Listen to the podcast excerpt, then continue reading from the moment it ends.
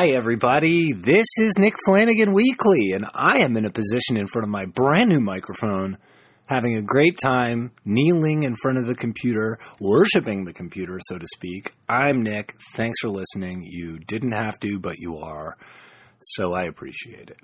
Uh, today's episode is another interview with a buddy of mine, a comedy fella. His name is Nick Martinello. He has the same first name as me, Nick. Maybe you noticed. He's originally from Dartmouth, Nova Scotia, and is now uh, hunkering down there uh, after a stint in the great UK, living in Manchester.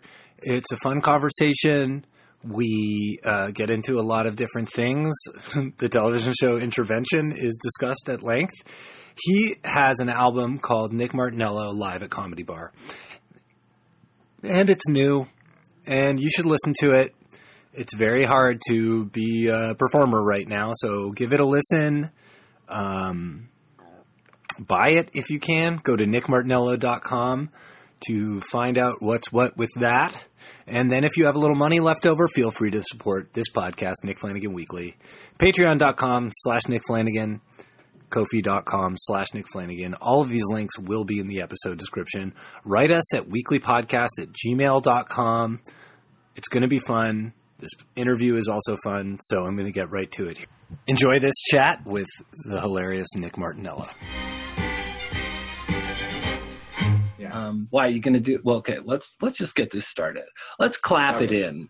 One, oh, I we two. I mean, maybe we are, but do people really want to know about pod? I'm not trying to encourage more people to podcast. You know what I'm saying?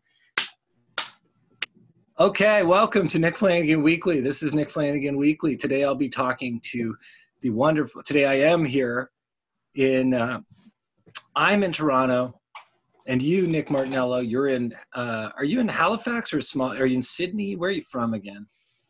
Dartmouth. It's across the Dartmouth. Harbor. Yeah. Yeah. So uh, you're a hard scrabble Dartmouth boy, and uh, yeah, man, grew up scrapping. Did you really? I got in a few little scraps.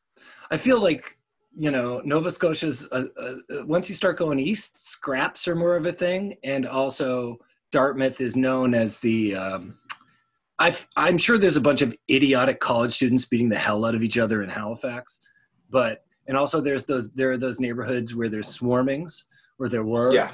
But Dartmouth is, is known to be a bit of a. It's basically Trailer Park Boys. Uh, is became the um, um, what do you call it? Like the emblem of a place like Dartmouth. Even though I don't even know if it's is it set in Dartmouth. Yeah, actually, the you know that opening sequence with the um, which okay. By the way, I have a theory that that open. Do you know the opening? scene? You've seen Trailer Park Boys before, right? Yeah, I never saw Countdown to Liquor Day, but I have. No, but you know, know that uh, the, the the opening where it's like kind of a zoom shot of the uh, of the trailer park and all the kids like on their bikes. That's sure. that that was up the street from my house. So um, at the end of the the road, uh, I grew up on this little street called Nicole Court. Adjacent to that is uh, Gaston Road, and at the end of Gaston is is the trailer park, the first one. But I think that uh, that intro is actually a parody or an homage to uh, Coronation Street. That's great. They've actually That's said great. in an interview that they wanted Trailer Park Boys to be like a Canadian Coronation Street because it's so like cool.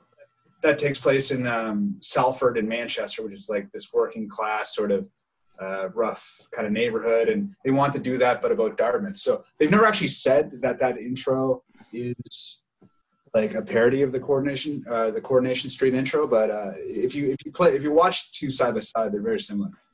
Yeah that's uh that's great. It's uh it's the most canadian for some reason it feels like the most canadian aspect of that show even though that's a very canadian aspect. I think like yeah. the idea of making our own cor- coronation street is like somehow a metaphor for uh, a lot of canada.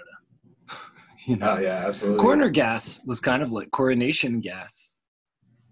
Yeah it's just I, I cannot I cannot relate to corner gas at all. Like it, it feels it's from a different country for me. But this for is me. the problem with Canadian content in general. It's all so province to province that yeah. like it's hard. Like I can't relate to that. Uh, there's that Newfoundland. Um, what's it called? Like O'Doyle rules. Like there's a Newfoundland detective show, Republic of Oh, Doyle. Doyle rules. Yeah, yeah. Republic of Doyle. Yeah. Republic of Doyle, and uh, in Nova Scotia, you know, there was a very popular uh, when Kids in the Hall was out. Canada, especially, was very um, keen on also in the same breath as Kids in the Hall, always talking about Codco, which was you know a Halifax um, sketch comedy show with a lot of people who wound up being in tons of shows on Canada in Canada. But anytime I tried to watch Codco, I felt like I was watching like a Jamaican sitcom or a British sitcom. Like it just Yeah, felt, yeah. Yeah. you know. Um, I, I think Codco actually was in St. John. Like that's all Newfoundland. And oh, then okay, the, the core group of people from that went on to do this hour's 22 minutes. But that makes sense. Yeah, yeah, but it's so strange how the Maritimes is maybe just over 2 million people in total population, but we've got such a big, uh, uh, we, we got such a big lockdown on a part of all of Canadian media. Like, a, like every other show is filmed in Halifax, set in Halifax, or somewhere in Atlantic Canada, and I feel like so few people can actually relate to that. well, Canadian TV is about specific rela- relatability. That's I mean that's really what I'm trying to say. It's amazing that Trailer Park Boys kind of captured uh, the vibe enough, especially at the beginning of the show, to kind of be not just universal but also extend to uh, the U.S. in terms of people liking it. And the same thing is happening now with uh, Northern Ontario with Letterkenny. You know, Mm, yeah, so, yeah. so uh, because Letterkenny's one of the only other shows. If I talk to an American, they'll be like, like my friend Dave, um, uh, his uh, Dave Hill is like crazy about Letterkenny. He even has he has a podcast about Canada, and he interviewed our uh, comedic colleague K. Trevor Wilson uh, about Letterkenny a while ago. So Is, is he a Canadian? Dave, Dave- Hill, well, he wrote a Yeah. book that I'm in called Parking the Moose. And I don't, I, I mean, I really shouldn't make the second thing that I'm in it, but you know, my sense of self is so tiny that I'm always, Hey, go for it. I'm always like, I'm in a book. And my friend Mariana is in it too. He talks all about going to Montreal and hang out with us. But yeah, he's like part Canadian and he Okay. wrote a book about going to Canada. So he's he's into Canada and I shouldn't speak out of school, but it sounds like at this point in time he's like more into Canada than ever. Although I don't think any American has actually ever moved here outside of during the Vietnam War. Uh, but you know, um, yeah.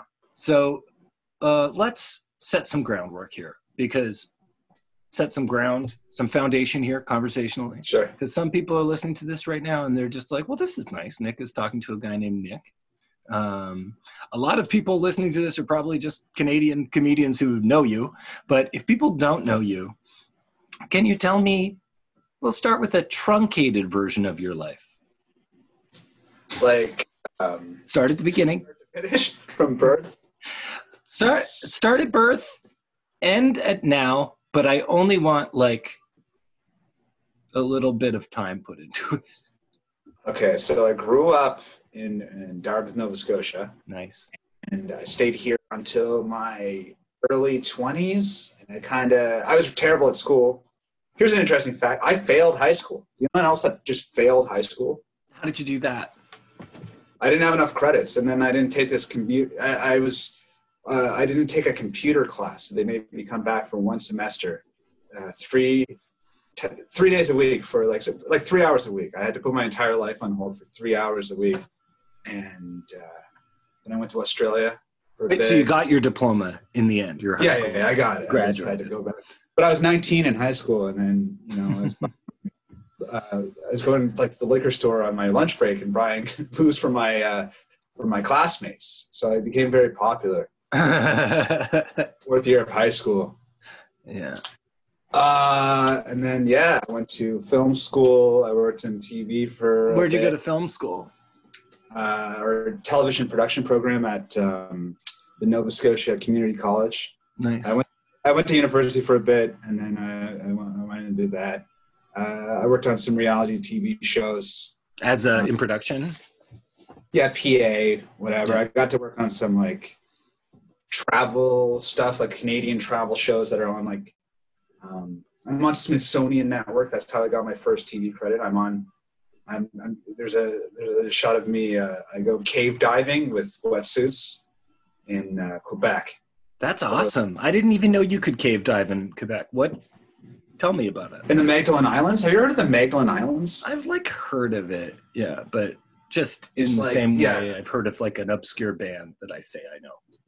Yeah, yeah. This is like the obscure. It's like uh, obscure islands, I guess, Canadian islands. Uh, we did this like show where we like um, we um, filmed the Canadian coastlines with uh, helicopter footage, and Amazing. Uh, so, so the Magdalen Islands is the, like the wind, one of the windsurfing capitals of the world. So everyone just goes there and windsurfs, and they uh, they have all these caves that for sea diving. So we did that, and then uh, then I got a job on Intervention, the drug show. Really? In Canada, yeah. the Canadian intervention? Yeah. I didn't even know that there was a Canadian intervention. That sounds like it would secretly be the saddest intervention of all of them. It was terrible. Like I got actually a joke about it on my album that I just released, but uh, they um, it was literally we couldn't find anybody that wasn't um, like from like a lower class to be on the show like the, the producers really wanted some people like a diversity in terms of like the people we had on the show in terms of their incomes but like mm-hmm. nobody who you know nobody from like a wealthy family would subject themselves to being on tv forever in their worst moments in canada at least but it seems like in america there's more people and more people are just hungry for fame. So there's like that episode um, with the it's like the daughter of the bass player in Foghat was like a meth smoking stripper, and he's on the episode. She's on the episode. Like everyone's like like trying to get a little bit of a limelight, but we couldn't get anybody to be on the show, and it got canceled after two seasons because it was just blatantly,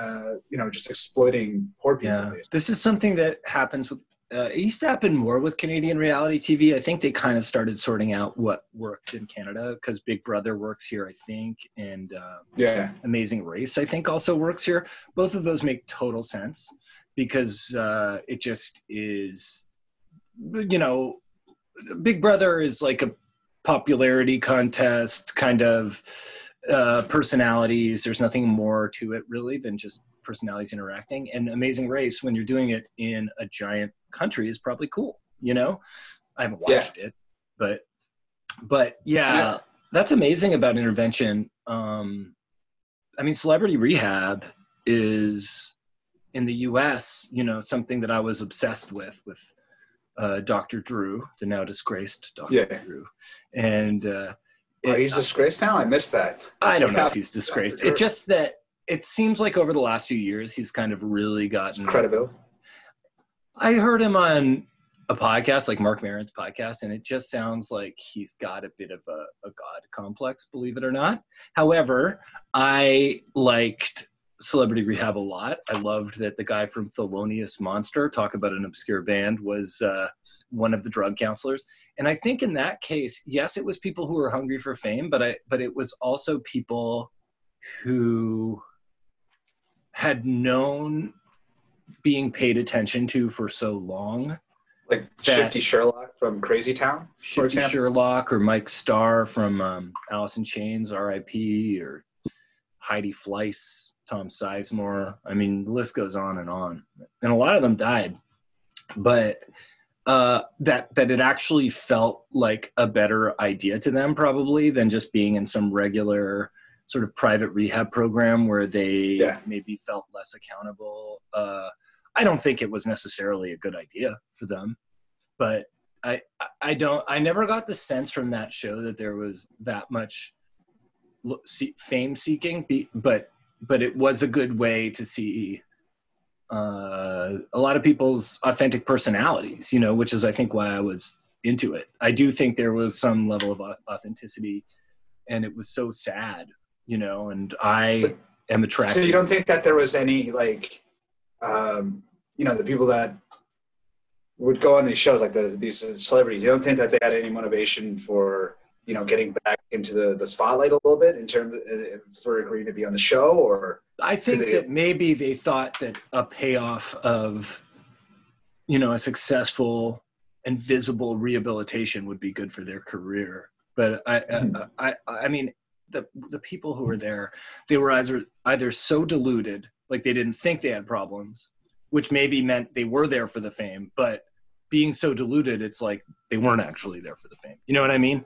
Like yeah. they were actually there to get fixed, and uh, um, or they were so busted, you know, and a lot of them died from Rodney King to Mindy McCready to Jeff Conaway to Mike Starr. I mean, it is a brutal amount of people who died who were on that show. So I think they were yeah. actually in a lot of them were in like serious distress. I mean, I can't speak for everyone, even though I probably watched every episode. That's that's the one thing I got to say about intervention. Even though you know the entire concept was kind of exploitative, like that's what I kind of felt. It felt weird working. Uh, I wasn't there for very long, but um, I got to say they did. The producers did follow up with people after the show and make sure that there was you know their rehabilitation was going well. Or in like one case, they bought uh, like this. She used to be a Sun girl. She was a former Sun girl. She got addicted to meth. The Sunday Sun. Toronto yeah. Sun, but also the Halifax. They, they, bought her new teeth after they didn't have to. That wasn't even on the show. They bought her. They put, spent like ten thousand. But then they were like, "You got to put them in yourself." That's the deal. yeah. Here's the teeth. Go for it.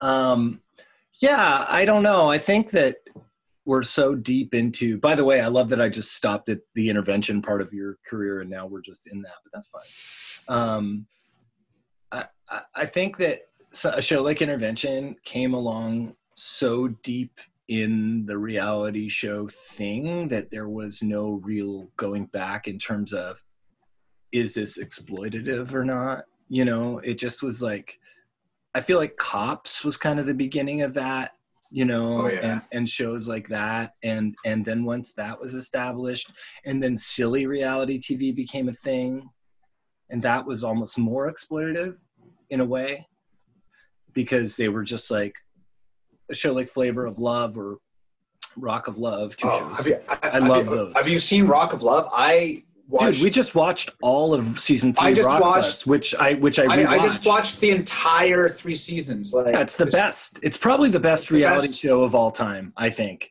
Oh, absolutely. Adult beverages and Ashley and I, I follow. I'm going to try to get Farrah from season three on this podcast. Hopefully, she'll do it. One but, of the okay, who so who's the girl from I think um, I think it was season one, the one with the uh, red hair and her dad came to the house and was talking about blowjobs. Do you remember? Was that season two? I don't remember. I mean, I honestly, the only season I remember is season three. Like, just based on season three, I'm saying it's the greatest reality show of all time. Oh, but Flavor of Love is also amazing. Um, but all I'm saying yeah, is like, I, sorry, go on. No, I'm just saying. Um, uh, Rock, the, you got to do the first two seasons. It's like, oh yeah, I'll go back to it. We just needed. Like you break. watched Godfather Part Three, and and you're, you're like, this is great. But, no, Rock Bus is for sure better than the other two. There's no way they're on a bus. It was gimmicky. It was gimmicky compared to the other ones. What do you mean it was gimmicky compared to the other ones? They're all gimmicky. Get off your high horse. Just oh, kidding. You gotta Stay on the horse. Give it another chance. Get it. I'm not gonna. It. I mean, I'm gonna watch them for sure. I'm. Ex- Did you see Bret Michaels on that uh, just fell. show? He was the What's giant that? banana. Bret Michaels was the, the, giant banana on that hidden voice show. I heard about that. Um, I'm profoundly uncomfortable with that show. It doesn't I I I know nothing except that Bret Michaels dressed up as a giant banana on TV. I mean, you know, it's just some show with Nick Cannon, and they have these weird kind of cosplay, furry costumes for everybody, and then the people singing are either not exciting or like shit bags, in which you know, Bret Michaels is arguably both of those things. yeah, they seem disappointed I, I just I, like, I've all I've seen of this show is the Brad Michaels clip, and everyone's seen that they disappointed that they cheered so hard once they found out who it was. Well, That's Sarah all. Palin was one of them on it too. Really? And, yeah, and there's a clip of her singing um, "Baby Got Back," uh, and Nick Cannon is like twerking during it, and it's part of Ugh. it's part of why we are where we are right now, you know. But it, but anyway, so stopping with intervention, moving on in your life? I'd like to intervene we're, we're on the intervention and reality show discussion and just keep going with who you are and what your life has been like. Um, well, I guess around that time I started. Uh, I started doing comedy. I got fired from the TV job. How come? I, I just was not qual. Like they, they needed an office manager, and I was like, yeah, sure, I can be an office manager. I had no experience, right? Like I kind of like in my previous roles, kind of just jumped in and started doing stuff. And, uh, but then I was found myself. I was the executive, uh, the, the the personal assistant to like three executive producers, like uh, some really high level people in Canadian entertainment. And Mm. how to like set up uh, emails or like I, I you know they had those old phones with the different lines and i'd be hanging up on you know executives and stuff like that. So it really didn't uh, it wasn't a good fit for me. And um yeah so i think i was dabbling doing a, i did a few open mics up until that point. And then i got fired and i desperately needed a job and i started working at crown and dragon. Remember that place? The uh, Of course, I just the only place I've got on my birthday, I was given takeout wings from Crown and Dragon, and it made me so happy. It's the, they're great wings They're I like made- pretty much maybe the best wings, one of the best wing places in Toronto. I uh, I I know all the recipes. I made those wings for like two years. That's where I met. I forgot like, about that. Yeah, you were the I was the chef at at Crown and Dragon, and all the guys like you know yeah like Ryan Horwood and K. Trevor and Hunter Collins. They're all hanging out there. So that's where Well, every, every Thursday, you know, if I did this weed uh, uh, down the street, there was this Vapor Central comedy show, and it was a, it, you know, God bless the people who ran it. Uh, God bless them. Uh, Hunter Collins is hysterical. Brian O'Gorman, really funny, successful guy, and and uh, we'd all go to uh, the Crown and Dragon afterwards and and get wings, and it was half price day, and everyone was nice. That was one of my few like bro hangout comedy things I do ever did. You know, Yeah. like it was. I I I like that kind of thing, but if I'm gonna do it, I'd rather do it in a well lit pub. You know, like I can't really hang in one of those situations where it's like eight people standing around in a dark, even in comedy bar, just like s- standing is this huge problem. I just want to be Oh, really? sitting, looking at I'm somebody. standing. I'm I'm standing right now. I I I- prefer to stand. I do. do you have a standing standing desk? Yeah yeah. So you moved to Toronto. Did you move to Toronto for intervention and stuff, or had you moved there uh, and worked at Crown and Yeah. Dragon after all that? I one of the producers at um one one of the producers I worked with referred me to uh, intervention after uh, after the show I was working with edit. So I went to Toronto, did that for a bit, um, and you know, and here's here's something you should mention. It's a, it was at Crown and Dragon where I became friends with Mads Mikkelsen, Oh yeah, Doctor. Remember that guy? Do you Hannibal. ever, did you ever hang out with him? No, I just know that he used to hang out at that bar playing darts or something. Yeah, and he's like the he's like the Dutch uh, Tom Cruise, basically. Like he's a mega celebrity. Yeah, he's cool. He seems cool. He's a cool guy. Uh, really weird guy. Uh, Do you guys still talk?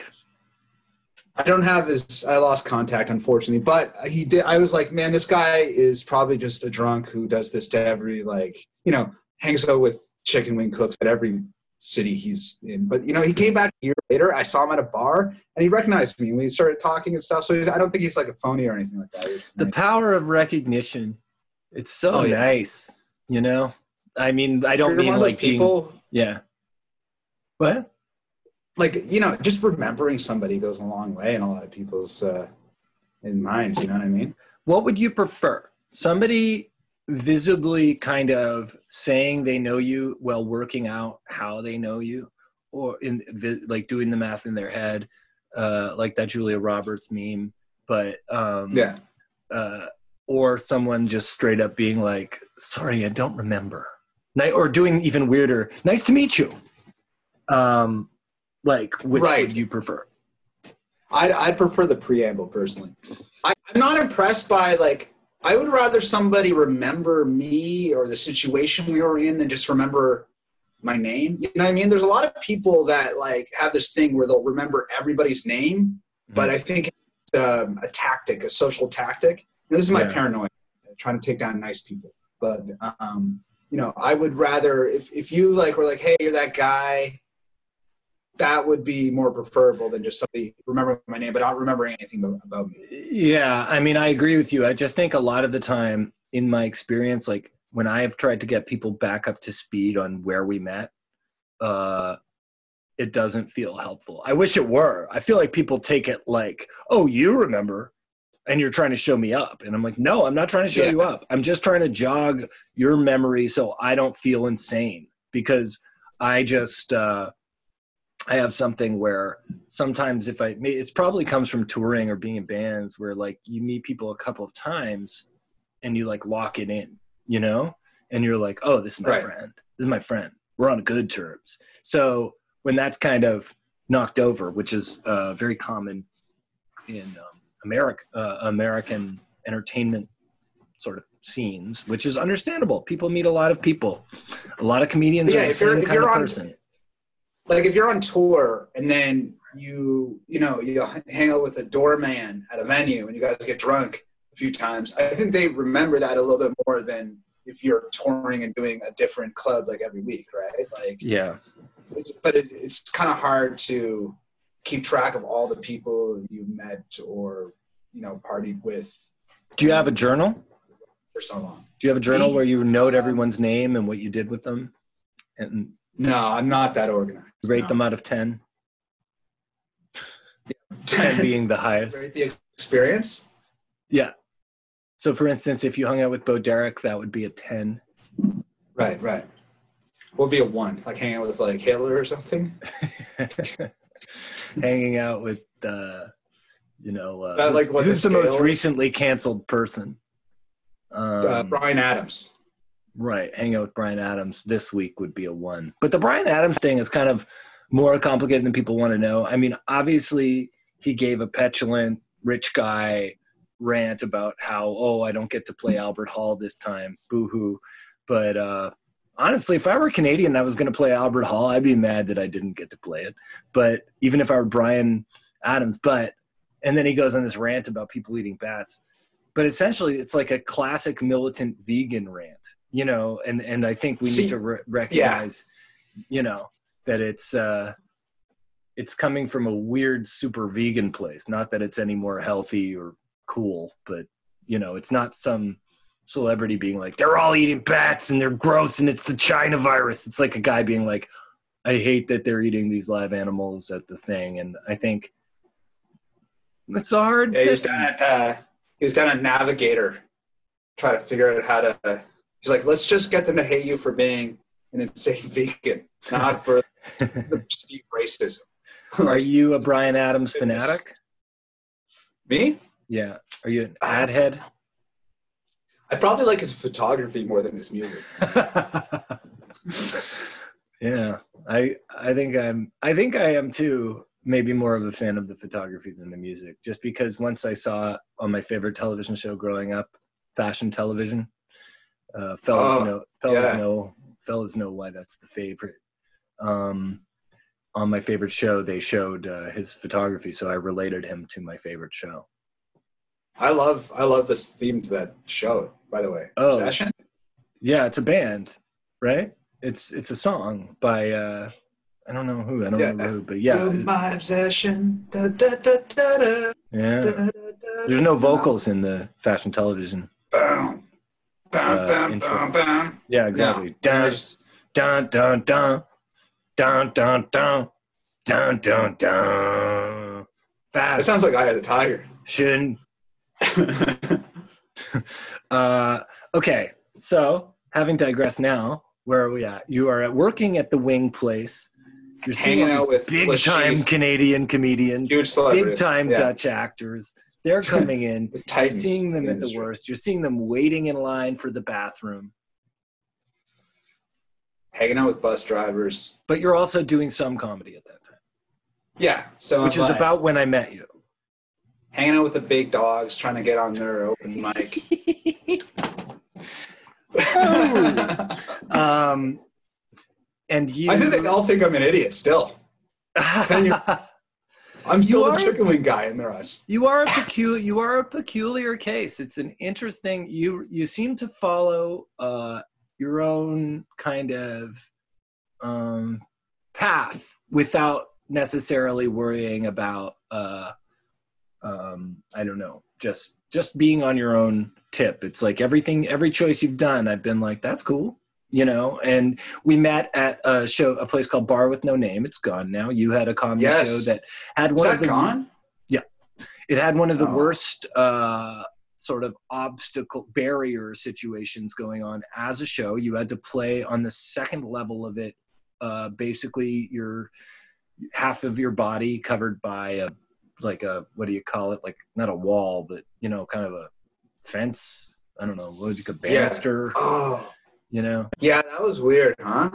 I mean, whatever. Like a, I had fun doing that show because you were in like I nice and too. stuff, you know. So wasn't wasn't that big a deal, but uh, it was a very challenging setup. Did you try to get them to take that sort of barrier down, or? No, somebody came in and ruined the whole show. Tell me about um, that. Guy Alamo, you remember him? Yeah. Remember that course. He uh, he did something really funny where he started a show called Chuck Chucks, open mic called Chuck Chucks, and then got a cease and desist letter from Yuk Yuk's. But they actually threatened to sue him. Uh, that guy came in, and I don't know. Uh, he's a nice guy, and all, but he's got his problems, and he got wasted and just uh, called one of the audience, audience members the c word. Okay. He had a he had a bottle, you know, it, was like Ting or something or some kind of soda, but it was filled with rum, and he like drank it on stage, and then and then they they canceled the show after that. Yeah, that's a that's a real risk with an open mic, you know. Um, yeah, there's no vetting because everyone's no, new. Someone might do vet. something crazy. I mean, I remember I didn't even have an open mic. I just booked this guy. I don't even remember why I booked him.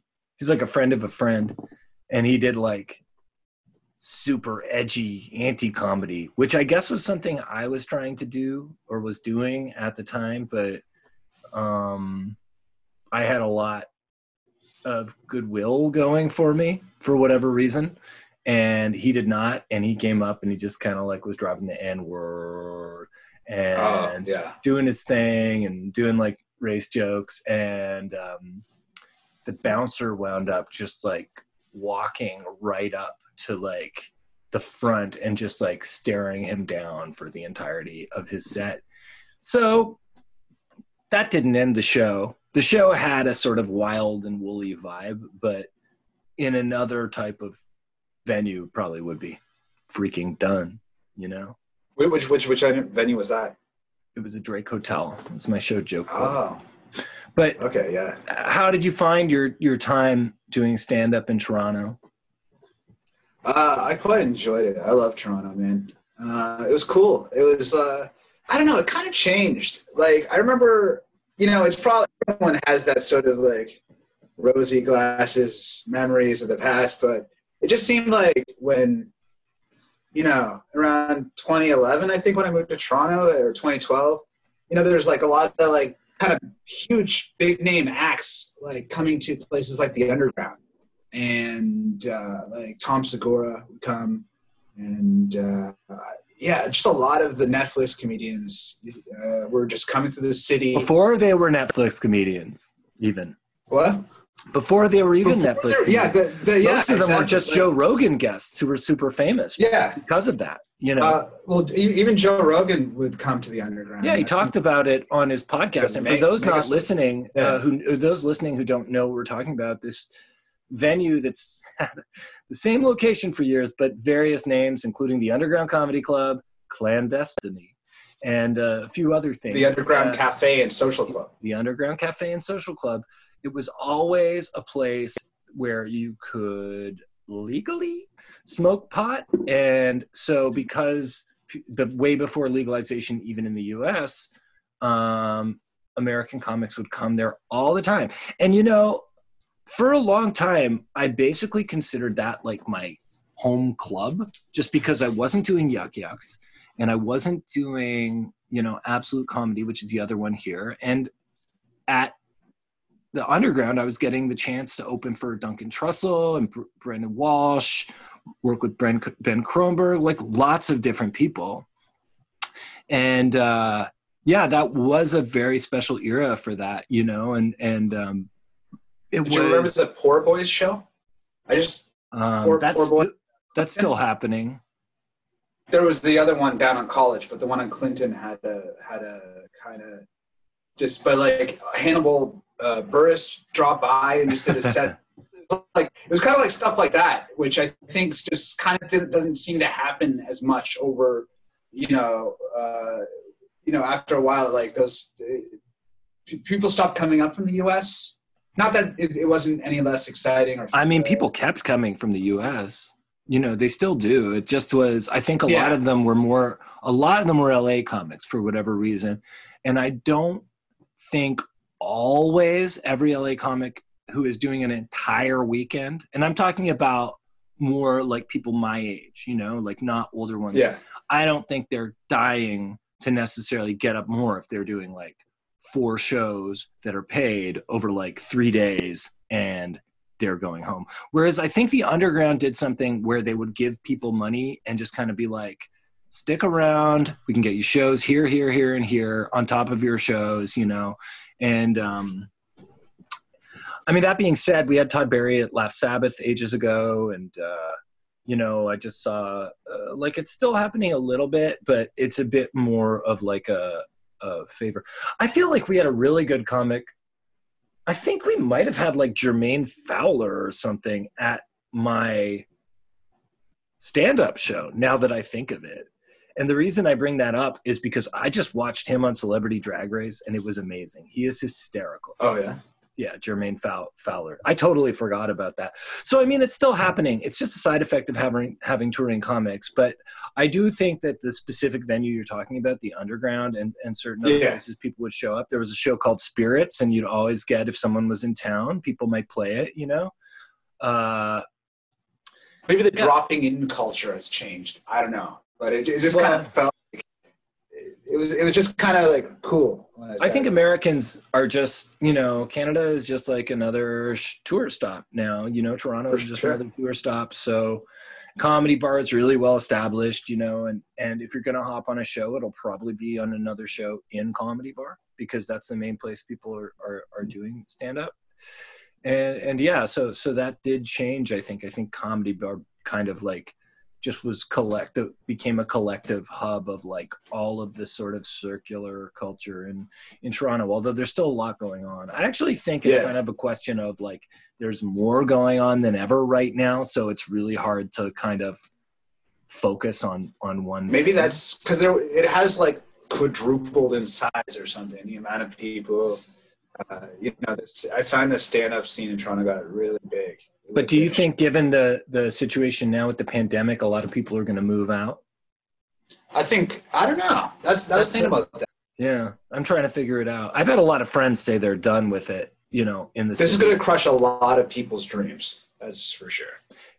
Yeah, but I mean, if you have an oversaturated situation like like what's been going on in comedy uh, in North America, you know, I mean, I, I don't I don't know how what like they're kind of needed to be a forced stop, but, uh, or else people that's were what just. Madonna was talking about the Great Equalizer, right? It doesn't well, matter. yeah. she, she I don't know that. if it's the Great Equalizer. I mean, I, I I'm not necessarily happy that this is happening because I think, truthfully, comedy has be, kind of became for like 80% of the people doing it more of a social thing, you know. Mm-hmm. And I don't know where I fall in that. I guess it's a bit different. My friend Chris. Do you think that a lot of people are? Do you think there's even some people that want to like quit, and this is kind of like a nice way out? Yeah, probably. I mean, you know, at some point, because it just allows you to stop and look at risk versus reward or where you're at with it and just say or to like especially go well do i even miss it you know and yeah um for me i have a lot of different ways that i like to express myself but stand up has always been a really good one and for me a really enjoyable one so and i've also altered the way i do it a little bit in terms of where i'm doing it and um, how what i'm choosing to do when i do it but Uh, yeah, I mean, I haven't talked to anyone who's quit. I think, I mean, I think we're just in the beginning of all of this. I mean, I might be crazy, but I just think we're we're in the period where there's been the thing. It's not over as much as we all want it to be over. It's basically going to hang on in some capacity uh, for a while, but in in that, there's probably don't you think there's probably going to be like the economic part is going to like actually hit us in like six months to seven months where it's kind of like oh taxes are now oh! Yeah. It's like oh! That's the thing that's the thing man it's going to be like what happens uh we're like oh well the stores are opening up again then it's business as usual it's like not really there's going to be like a lot of consequences to everything that's happening right now. Yeah, like all the people taking their the CERB checks that don't qualify, they got to pay that back. It's now the the the Canadian government is going to be like the just trying to collect all this money from people. It's going to be a nightmare. You know what I mean? I mean, I think they're going to have to call that off after a while. I don't, I don't, I think they might have to be like, look, we're having such a bad time collecting improperly collected, uh, like getting people to repay money, that we're just going to do this sort of like universal tax increase to get the money back. Yeah, you know, you think that's? that's I, I don't know, man. I like I have never been in this situation. You know, I've never been in a situation that could end in as they call austerity.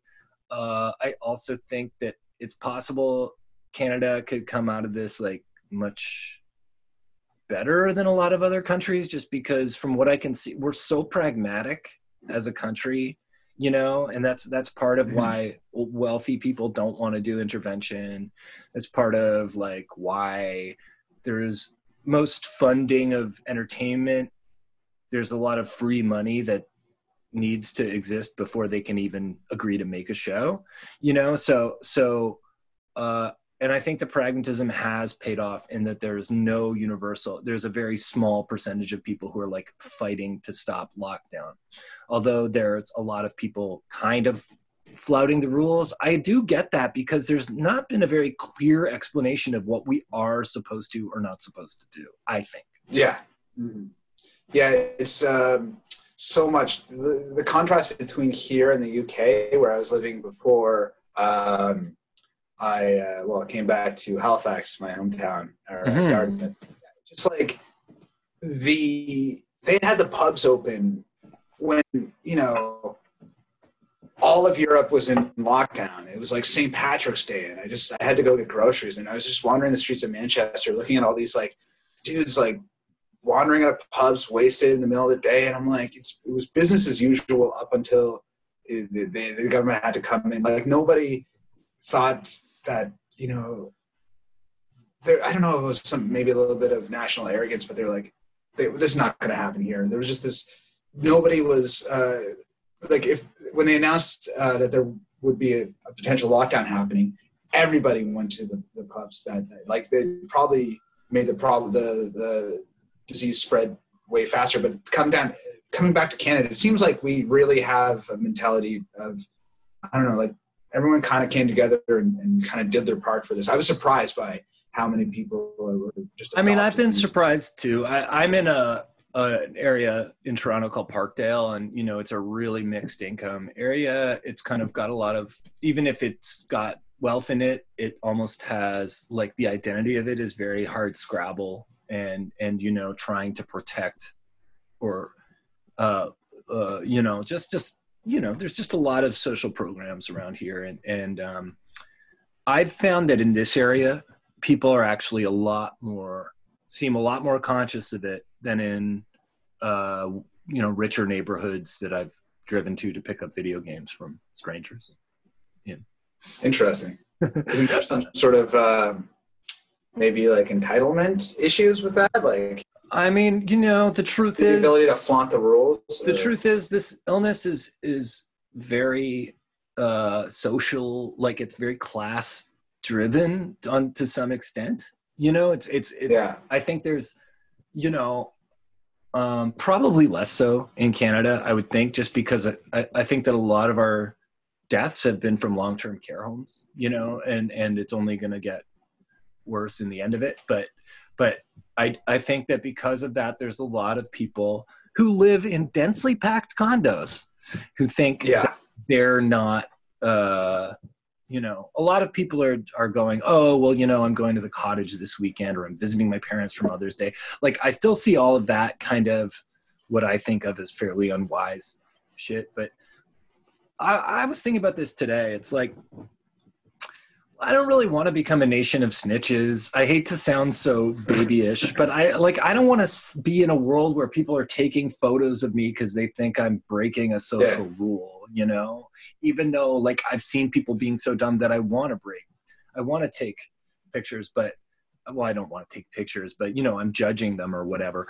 But I also want us to be like safe and um you know, I don't think we're done with this. Like that's basically the thing is like, yeah, we're being good now, but we kind of have to keep doing that, you know? And uh but yes, the UK definitely a, a lot of things I think uh I think they came at it with a wrong-headed idea, that herd immunity idea.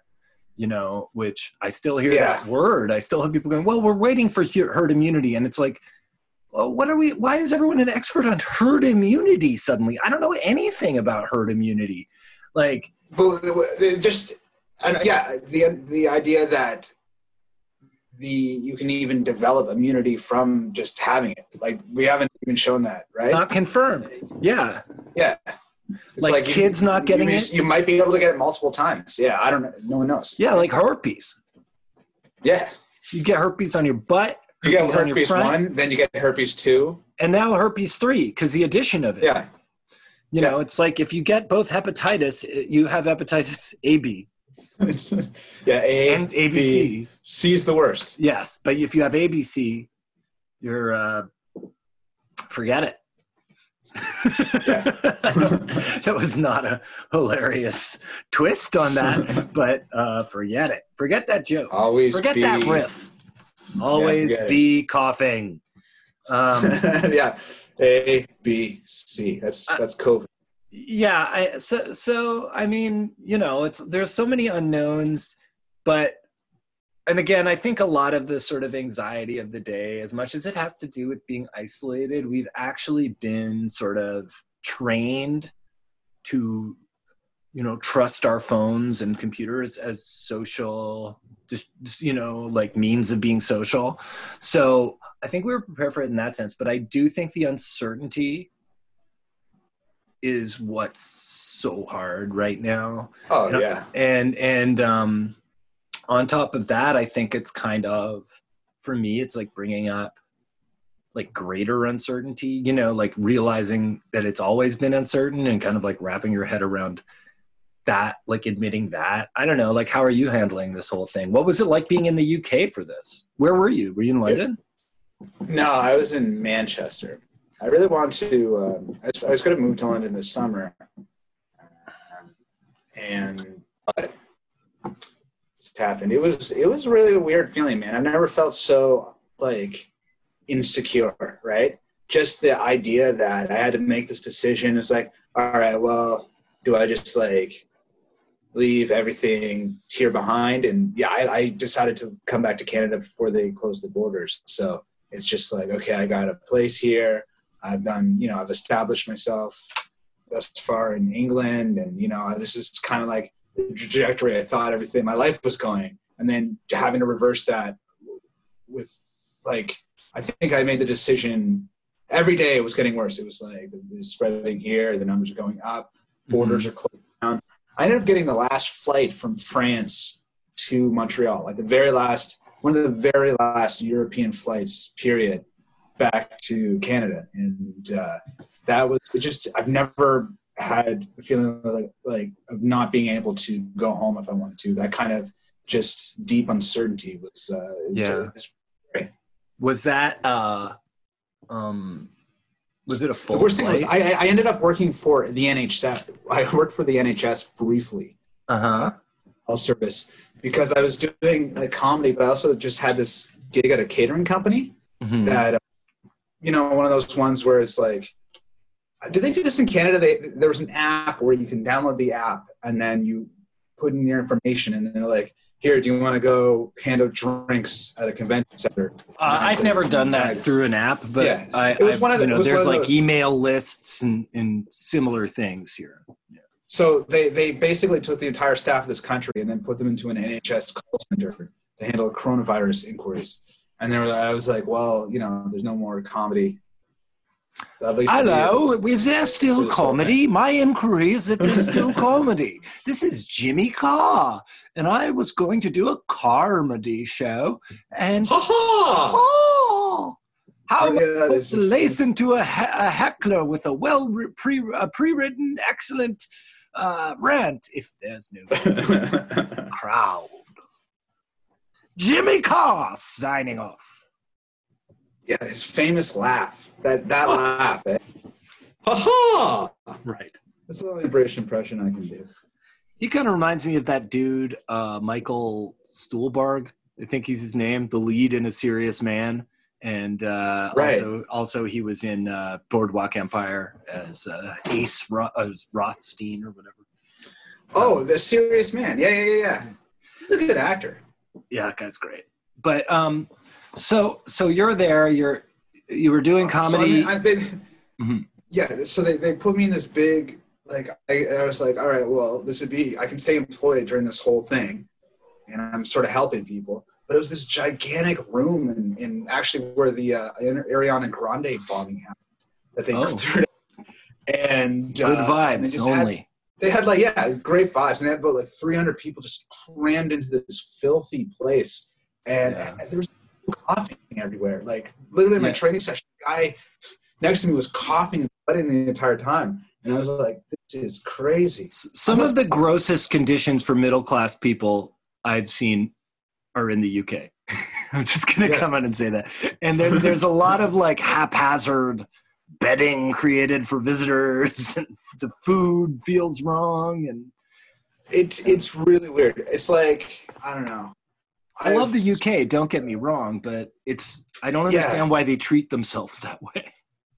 No, it's so weird. Like the, the division between just the, the these neighborhoods. Like this place called Tameside, which was like I found it was like one of the poorest places in all of like United Kingdom, and just like they have different like municipal services for different neighborhoods within the same city, and like you can go to like one neighborhood and it's noticeably just there's more trash on the ground. There's like Yeah. it's just weird.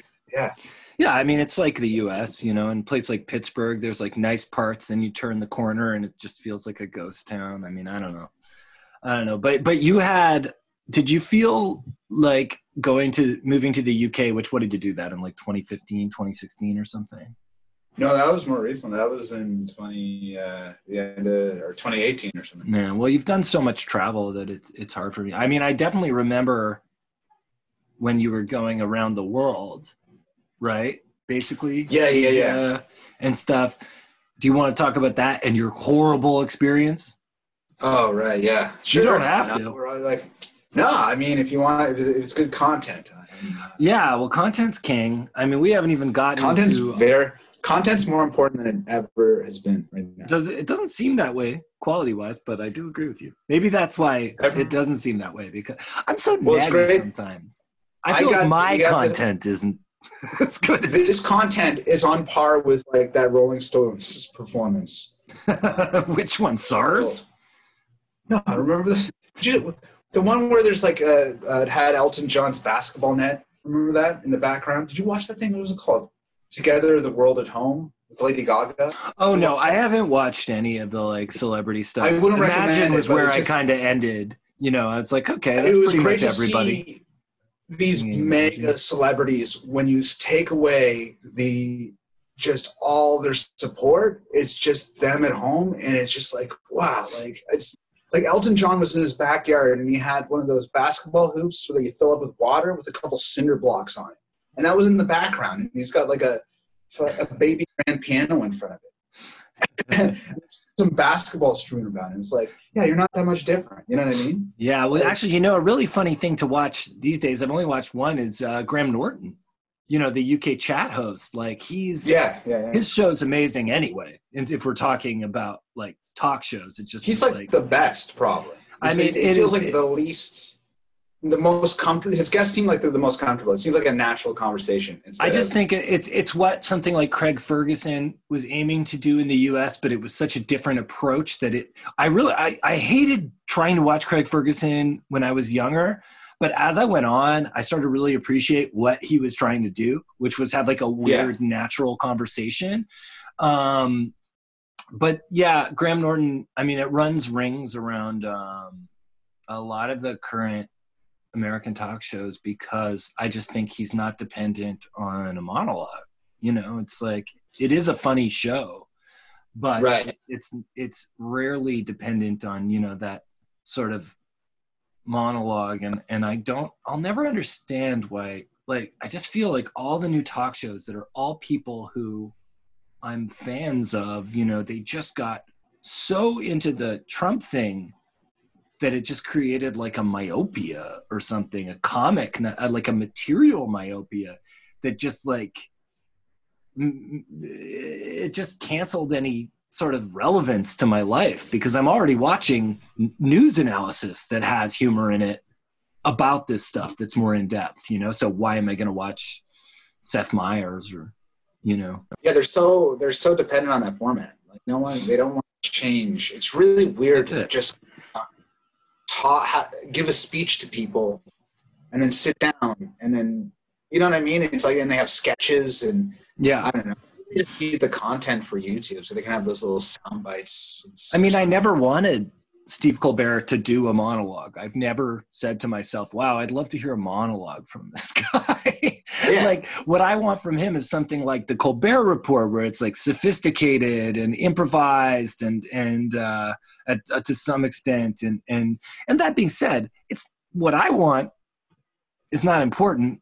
it's what he wants to do, you know, but yeah. but it's it's it's just weird. Anyway, Graham Norton is fun during the pandemic and uh, I was surprised during the Imagine thing, just like Sia, you know, you'd think she would have killed it. She did not kill it singing Imagine. No. I mean, I think well, the funny thing about singing. Yeah, well, she's a. It's a bad song too. Yeah, I don't give. I don't. I certainly don't care about it. But um, you know, are you one of these guys who's like, I hate the Beatles, man? Me? I'm not yeah. a big. Honestly, like, uh, I'm not a big Beatles fan, but I'm not like uh, I'm not their enemy. So I'm not a yeah Beatles. It's like they're fine. They're, they got some great songs. It's just Do that you song. Like Yellow Submarine.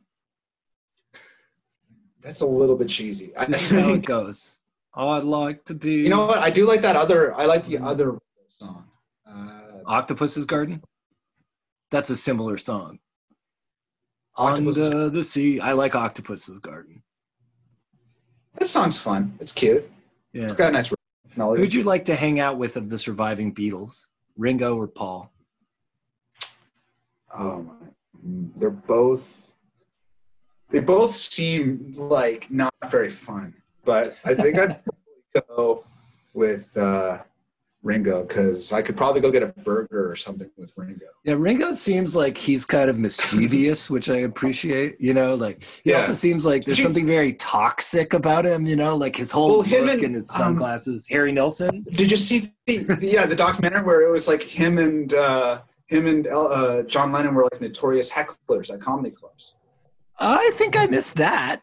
But you missed that part. Him and Ringo would come in and just ruthlessly heckle comedians I know. I, uh, that does sound familiar, like going to the comedy store or something and doing that. But but yeah, uh, I just remember from the Harry Nilsson documentary, it just sounded like Ringo was just doing cocaine allegedly, and uh, yeah, and just kind of way more.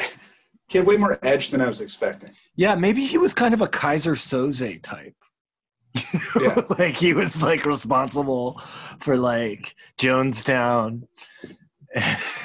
And there's also that clip that they always play in the best show where he's talking about burning, like just throwing about fan letters in the garbage. Oh, it's the best. I mean, that was Howard Stern was yeah, the first one I saw. Peace and love, yeah. peace and love. I mean, that is for the ages. That is, I think that might be better than the Beatles' body of work.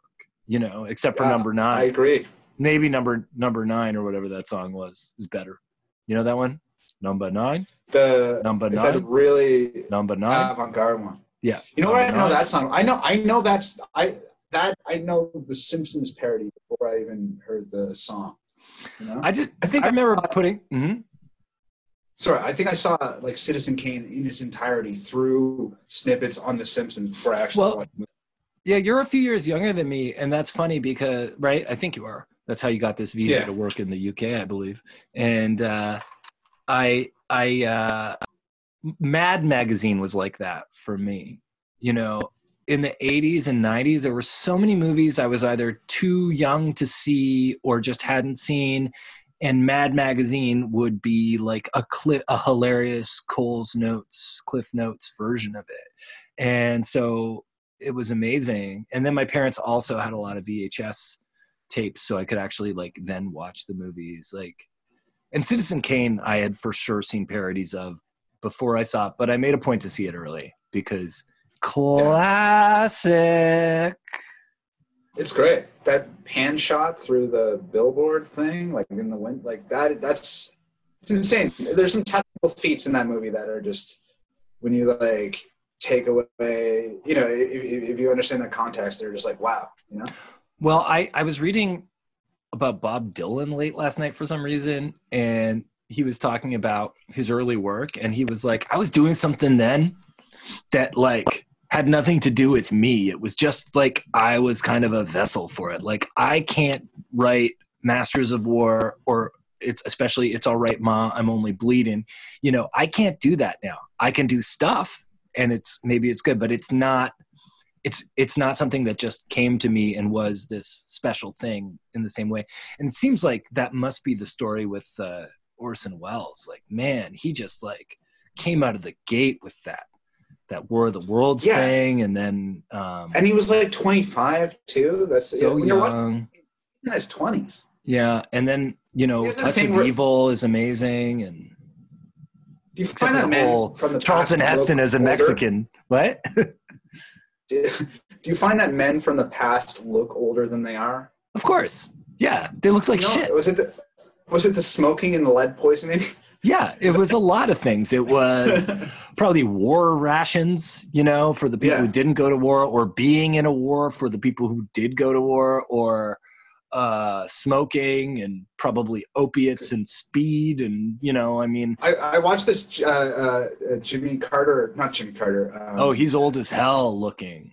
He's always looked um, old. Jimmy Stewart, J- Jimmy Stewart, Yeah. and like it's like this this young girl, and she was like, mm, "You're so sex." She was like fawning over him in the movie, and it's just I was so surprised by first like his sex appeal, and then um, there's a part the guy who plays Jackie Treehorn in The Big Lebowski. It's like one of his early roles. He plays this military commander that like uh, he's going to jail, and, and and Jimmy Stewart uh, is his lawyer. But they're like, yeah, he's 28 years old, and then it shows him he's got like these huge like wrinkles on his eyes, and he just looks his skin. and He just looks looks so rough, and I'm like, how is this guy younger than me?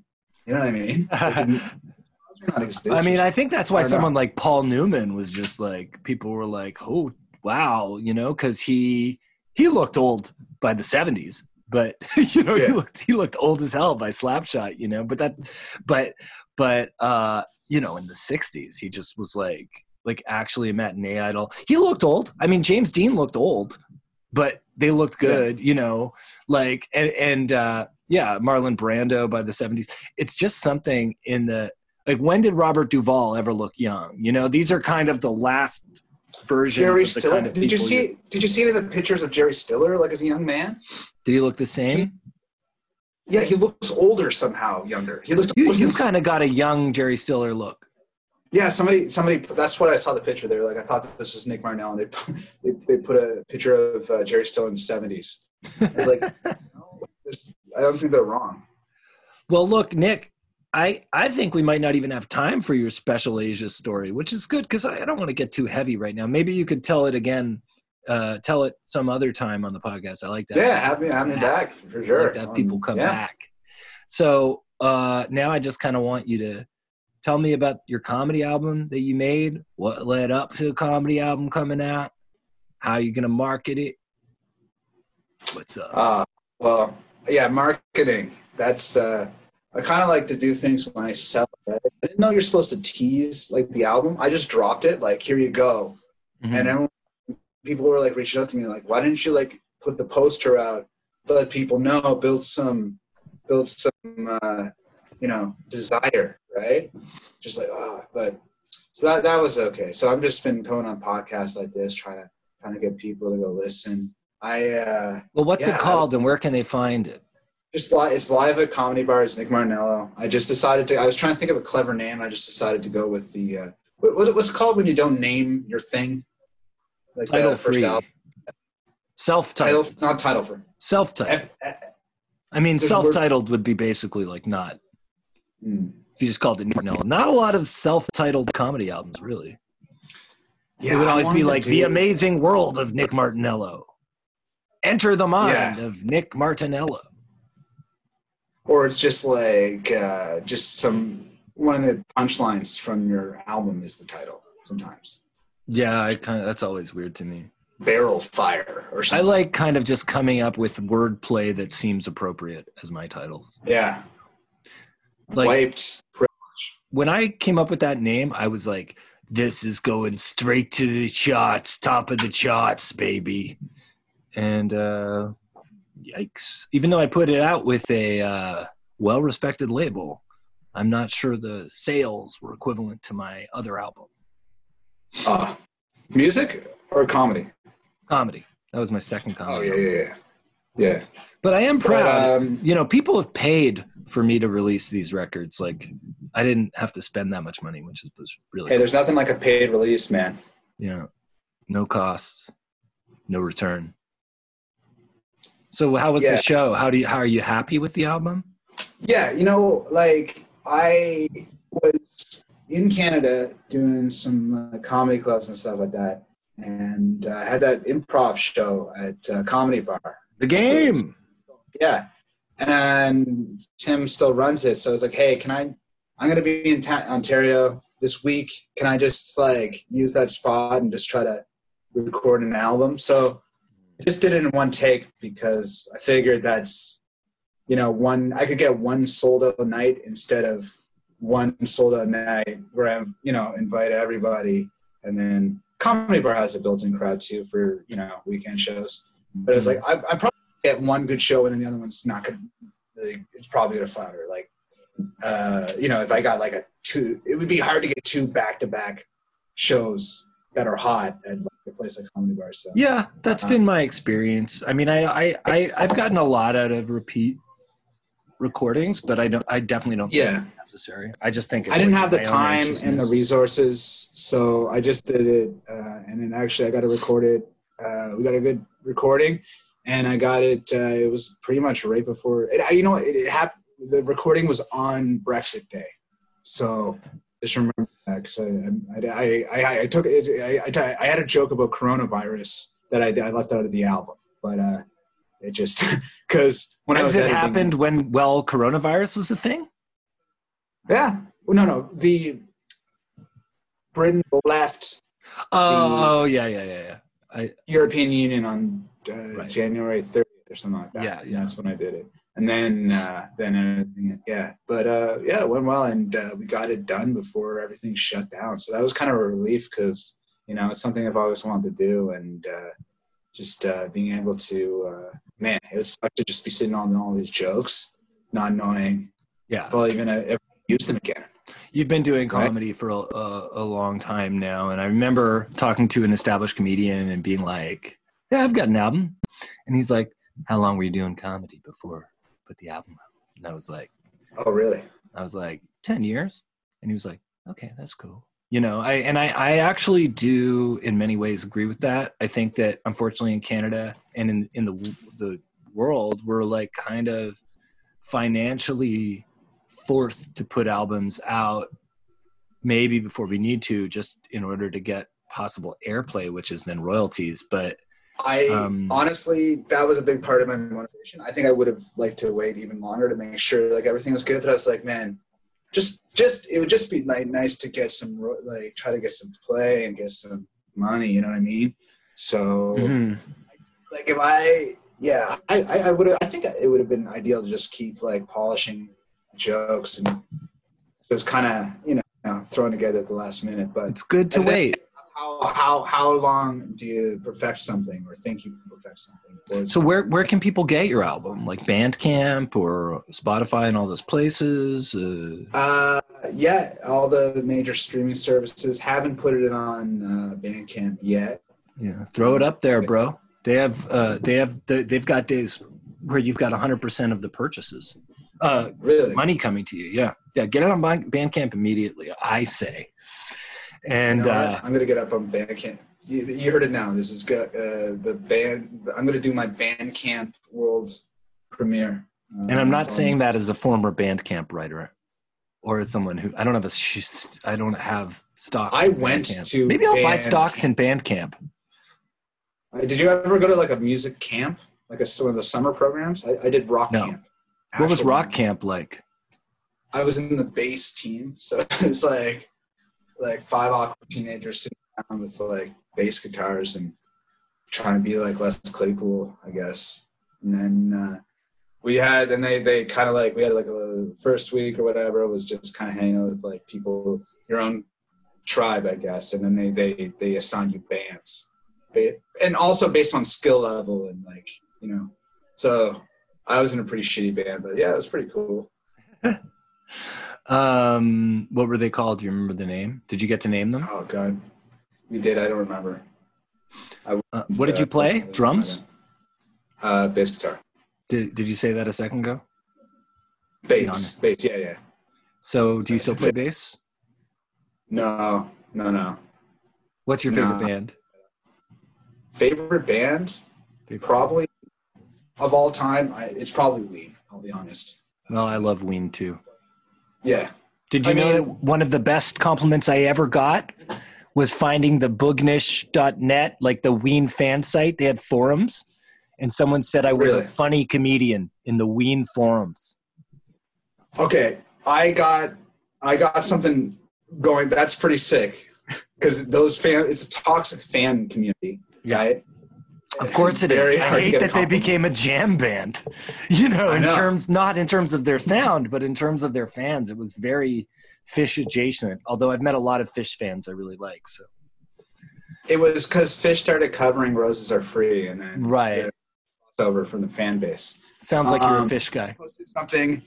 No, um, I was, but I'm more. I'm like I kind of grown out of Phish. I Yeah. just kind of realized how dumb the whole sound was. But uh, check this out. I went viral within the Ween forums. Um, there's a there's a road in rural Nova Scotia called Ween Street, and it intersects at Brown, Ween and Brown. wow, the brown sound. Yeah, so that's that's like they're two like that. The big brown is a big thing in, in the world of Ween, and then just Ween, and I posted that, and people went nuts. I think, and then somebody stole it, put it on Reddit. I think they got like 800 upvotes, but those are my upvotes. So Damn, because sometimes people do that, and then there's a little known fact about Reddit. If you're someone looking to get money in these troubling times, if you make a good enough post, people might give you some, throw you some money, or at least Really? something like a membership or something. I don't know what a Reddit membership gets you. But it's got to be Yeah. huge. You can't get dislikes on your posts. what are you listening to these days? Uh, that's a great question. I uh, just today, I, I mean, that song "Choices" by E-40 makes me so happy. Oh, If you have- Yeah, but have you heard "Choices"? no. Have you heard? It's a song where it's like "Nope," "Yup," and he just says words and answers them with "Nope" or "Yup." Uh, I'm gonna check this out. I love you, 40. Yeah, it's really good. And uh, it became a TikTok kind of viral thing, even though it was like a four or five year old song, which is always kind of cool. I mean, E-40, the longevity is just absurd. So E-40 is a perennial perennial fave, and then uh, I've been hearing a lot of um, songs by this band, the Feelies, lately, and Mm. that's they they're amazing. I can't believe I didn't really listen hard to them before because it's it's right up my alley. It's kind of Velvet Underground ish, but there's a lot more going They're- on. that's from the 60s or 70s, right? The I think it's the '80s actually, the Feelies. okay. I think so, and uh, but maybe the late late '70s. uh, 70s and 80s because I watched this movie called Smithereens the other day, and um, there was a Feelies song in it, and that was from 1980. But uh, You know, I, okay, Mhm. I, I know we got to wrap this up, but I'm just wondering if, um, okay, something I've been obsessed with finding recently is like maybe one hit wonder artists that actually have a great catalog of music, right? Like, uh, do you know Todd Rundgren? of course, he's amazing. Yeah, but I only knew him from uh, uh, Bang on the Drum. That's all I knew, right? But is that his song or is that? That Is is that- his song. That was his. That was his big hit song. But that was like '84 or something. And he's got this huge catalog of music. That's all great. Well, not only that, he produced like some of the largest, biggest Oh, albums yeah. ever, including "Bat Out of Hell" by Meatloaf. Oh, uh, yeah. What's another one that he did? I mean, he did. uh I think he did Bad did. Finger. That's. A, do you know Badfinger? They're He did a great. Bad Finger album. I don't know them very well, but he did do a Badfinger album. He did the first Sparks album, I think. Really? And then his, uh, he did. uh No, I mean, uh, he produced T Rex, and he had the brilliant idea of getting Flo and Eddie uh, from the Turtles to do the backing vocals on some of their most iconic songs. Like those soaring backing vocals in the T Rex songs are the guys from the Turtles. So, uh, and I only know this because, ironically, we have a shared interest in in uh, the Best Show uh, with Tom Scharpling. And once when I donated when he was on WFMU, I got a book called The Wizard, a True Star," which is a chronicling of his albums and particularly the ones he produced. So, um, you know, he's yeah, Todd Rundgren's definitely. There's a lot of people like that. There's a lot of people who put out like one great solo record or one big song, who when you look into it, were like session players and some of the best things or songwriters of some of the best things. You know, the Fountain of Wayne's guy, Fountains of Wayne guy who just died. Uh, you know, I was never a Fountains of Wayne follower, but but people sort of rode hard for that ba- band, even though they just had that one hit that I don't even remember the mom Uh, one. Stacy's mom. Stacy's mom. And yeah, he, that's all I knew as well. he wrote the song from the m- movie That Thing You Do. And the thing about that song is it's like a very well made, like 60s pop emulation, you know? So, so So something that, I, wait, that song's not. That song is the guy from Fountains of Wayne. yeah, he wrote that. I thought that. I thought that was like a classic, like '60s pop tune. Bro, I'm here to take you through the looking glass and hand you Wow. LPs through the looking I've been red glass. pilled. You've been black pilled, even. You've been Black. Yeah. descended into nihilism thanks to this news. Can you fucking believe how many of these musicians are dying right now? It is absurd and it is so sad. It's crazy. Oh my god. Well, musicians have compromised immune systems, so it's kind of, when you put your soul into the music, it puts your body Yeah. at risk. oh yeah. Uh, okay, Nick, this has been wonderful. The last thing I'll say that I've been listening to is yesterday I watched a. Uh, yesterday I watched this Lou Reed 1998 acoustic performance in Spain for Radio 3 in Spain, and it was incredible. He only played one newer song, one new song. Otherwise, this was the sound. This was the uh, song list. It was "I'll Be Your Mirror." Do you know Lou Reed very well musically? Uh, I, I've I've I haven't got deep into it. and the Velvet Underground. Do you know them too? Yeah, yeah. So okay, Yeah. so it was "I'll Be Your Mirror." Uh, it was "Walk on the Wild Side," um, "Pale Blue Eyes," uh, and um, "Sweet Jane," and then there was another great song. And he, it's amazing. I watched that clip and I was just like, oh, like I've Lou Reed has really grown on me in the last 10 years anyway even though i liked the velvet underground a lot i didn't really know i read like this guy lester bangs did these sort of takedowns of his solo albums and i kind of just like was like lester bangs is right man. But when i listened to them i was like oh i really like a lot of these. And uh watching this it just really like cemented that even though he was probably one of the crankiest men in history um guy guy could rock. I'm gonna check that out. Live in Spain, yeah it's in spain on radio tiny 3 desk things. No, no, no. He's long dead before Tiny Desk. Just look up 1998. Oh, no, like, just look up Lou Reed acoustic, and it'll come up. Pre proto Tiny Desk, yeah. And I, I like to consider you the Lou Reed of Canada to UK comedy. That's what they've been. That's what they've been telling me, man. It's uh, it's pretty uh, accurate. Well, Nick, and we should mention you're also a regular, some semi-regular caller to the best show. Uh, yeah, I'm waiting. I'm going to get back on as soon as they do. I got some. I got. I do a pretty good Neil Young impression, so I want to. Uh, I'm going to call in and drop that. Can you say "Buy my album" in the Neil Young voice? okay, so Neil Young always sounds scared, right? Uh-huh. Right? Yeah. Like, hold on. Like, I've seen the needle and the damage done. Right? That kind of voice? Yeah. Buy my album. I'm Neil Young. That was great. It kind of sounded like Nardwuar, but Nardwuar kind of sounds like Neil Young, so it works. Yeah, there you go. There you go. Nick, I, got, I, don't know, I don't know what Neil Young sounds like talking, so. Google it. It's a it's a trip. Uh, okay, Nick thank you so much. This has been real nice. It's always nice. The yeah. weird thing about now is like it's just nice to talk to my friends, you know. So so I'm Absolutely. glad we could talk yeah. for this long. And uh, do you have any final messages for the people? Yeah, just check out the album. Go to uh, I just redid my website, so it's just Linktree. I just got Linktree. Linktree. is great. Um, you can go so what is it? Linktree.com slash Nick Martinello. No, I own the domain nickmartinello.com. That'll take you right to Linktree. Redirect and uh, you can get a link to the album there. Just nickmartinello.com or just anywhere you can find it social media. All right, bro.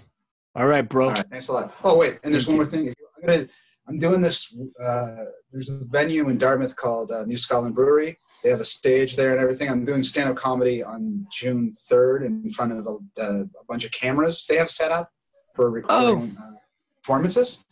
So it's going to be kind of strange, uh, but uh, that's probably going to be the last time I'm doing comedy in a long time. So it's going to be uh, just check out my social media. That's going to be. Uh, I'm going to look into something like that. I'm to look yeah. into something like that. That sounds good. I'm going to copy you.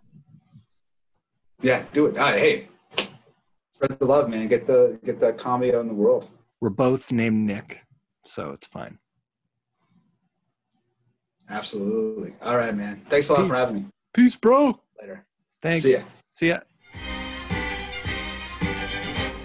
And that was my talk with Nick. I hope you liked it. I hope it reminded you of Nova Scotia if you're from Nova Scotia. I hope it taught you a little bit about what people are like down there and about the show intervention and about comedy albums and neuroses and being chill and what a young Jerry Stiller might look like. I hope it taught you many things. I know it taught me millions of things as always, it's so good doing these Zoom interviews with people who are my friends because I just haven't seen them for so long. So if there's a bit of a informality, you're sounding like you're it's sounding like you're just listening in on a phone call.